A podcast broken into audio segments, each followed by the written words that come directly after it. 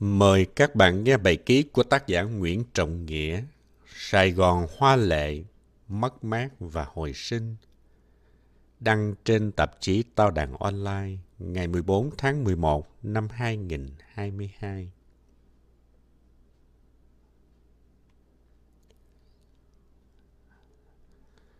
Sài Gòn chính thức trở lại sau 4 tháng giãn cách xã hội – thành phố đã thức giấc sau một thời gian thật yên ắng để dưỡng thương. Nhìn về Sài Gòn những ngày này, ta chợt nhớ lại những tháng năm mà có lẽ rất lâu nữa mới được thấy. Sài Gòn, hoa cho người giàu, lệ cho người nghèo. Nhưng kỳ thực ngày hôm nay, tự nhiên thấy câu nói này không còn đúng nữa. Sẽ có những thời khắc ta nhận ra ở Sài Gòn này, hoa không chỉ dành cho người giàu mà lệ cũng không chỉ dành cho người nghèo. Đến một lúc, khi trong tay mình đã cầm được hoa mà mắt vẫn cay và sống mũi vẫn đỏ. Đó chính là lúc ta cảm nhận được rõ nhất mình là một người giàu có nhưng vô cùng nghèo khổ. Tại sao? Ở tuổi 21 này chúng ta có gì? Có gia đình, có mẹ, có cha, có nguồn động lực to lớn. Đó là thứ căn bản đầu tiên người nghèo nhất chắc cũng sẽ có được. Có sức khỏe, có tương lai. Ở tuổi 21 này chúng ta làm được gì? Kiếm tiền, có được đồng ra đồng vô trang trải cuộc sống, đó là điều căn bản thứ hai. Dù là bạn có ít hay có nhiều, thì người nghèo nhất chắc cũng sẽ được vài đồng. Vậy ở tuổi 21 này, chúng ta đang mất gì?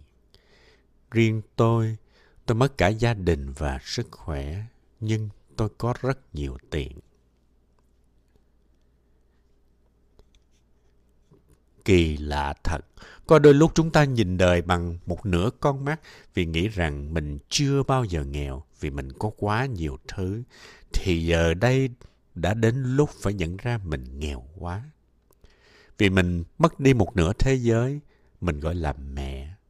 Và cũng có đôi lúc chúng ta nhìn đời bằng một sự trông đợi vì nghĩ rằng mình giàu hơn bất kỳ ai vì mình làm ra tiền nhưng chợt nhớ ra mình đã có dấu hiệu của bệnh tật. Mình F0, mình bị COVID-19. Sài Gòn lúc này trong đôi mắt của tuổi 21 nó khắc nghiệt đến lạ. Một chen vên, một chút đau lòng. Tay cầm hoa mà rơi nước mắt.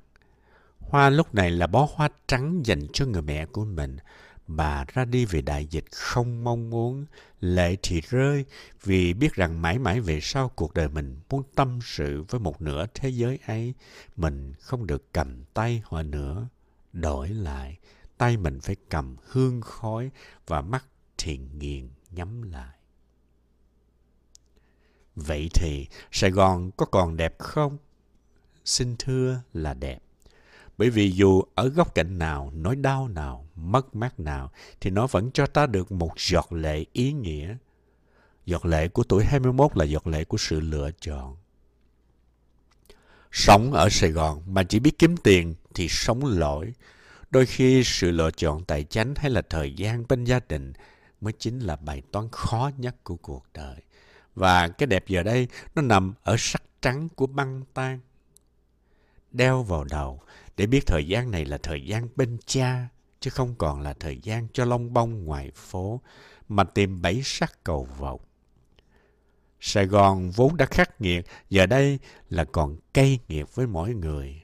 Nhưng tin tôi đi, màu trắng ấy sẽ là màu trắng không nhuốm bụi trần, màu trắng thanh khiết nhất từ trước đến nay. Người đã ra đi, xin họ bình yên nơi chính suối. Lại quay về Sài Gòn với góc nhìn xã hội. Những ngày này có một cảm giác thật lạ khi cái thành phố lúc nào cũng được nhớ đến với cái không khí gấp gáp, sôi động, nay lại chìm vào một sự im lìm buồn bã. Cuộc sống như ngưng động trên những con đường vốn tấp nập, Những người lao động nấu mình dưới tán cây nhìn như buồn hơn vì những ngày này thật sự khó khăn lắm. Trong các group chat, bạn bè nhắn tin cho nhau, thả nhẹ đường link thông báo giãn cách. Những kế hoạch lại bị trì hoãn, công việc lại thêm vất vả. Nhưng ngay cả trong lúc này, đến người lo lắng nhất cũng lạc quan, bởi ai cũng tin vào sức sống mãnh liệt và tinh thần của Sài Gòn. Tết ở Sài Gòn cũng không yên tĩnh đến như vậy.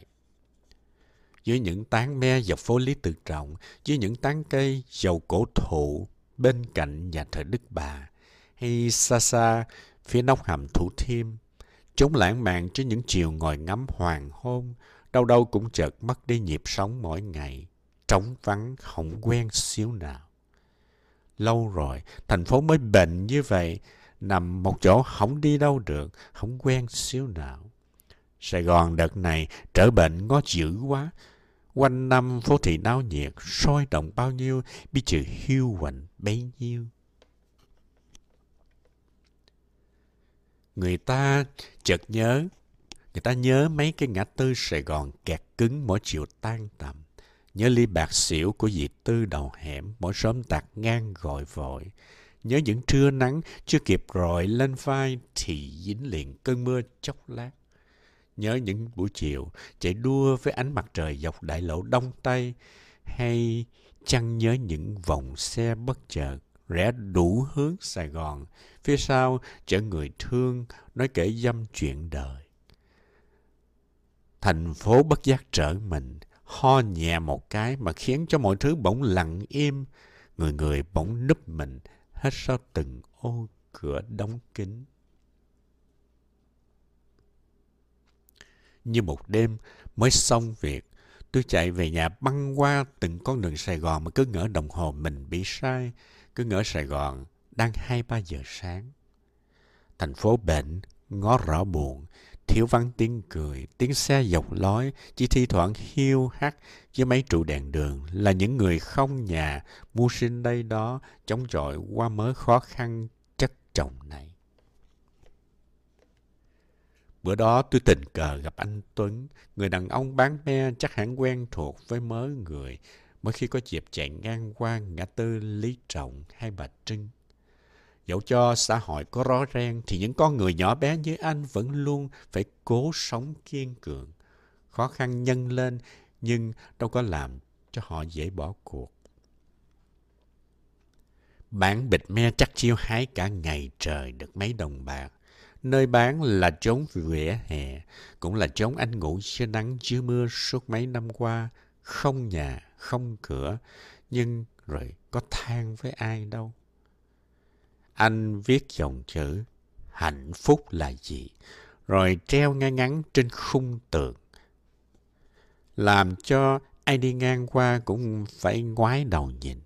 Không ít không nhiều, nhưng cũng đủ khiến cho chính mỗi người tự đặt dấu chấm hỏi cho định nghĩa hạnh phúc của bản thân.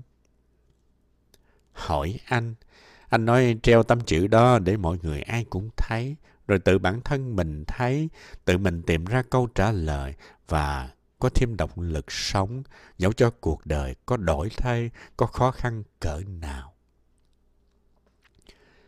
Tự nhiên nghe chạnh lòng, nghe thương hơn cái mớ chữ thương gom lại. Mấy lúc này, thương nhất chẳng phải những người phải ở nhà, thương nhất là những người không có nhà để về, hoặc có nhà cũng không thể về. May nhất là khi được san sẻ với nhau, chờ thành phố khỏe lại rồi cuộc sống của ai cũng ổn. Rồi sẽ ổn thôi, phải không Sài Gòn?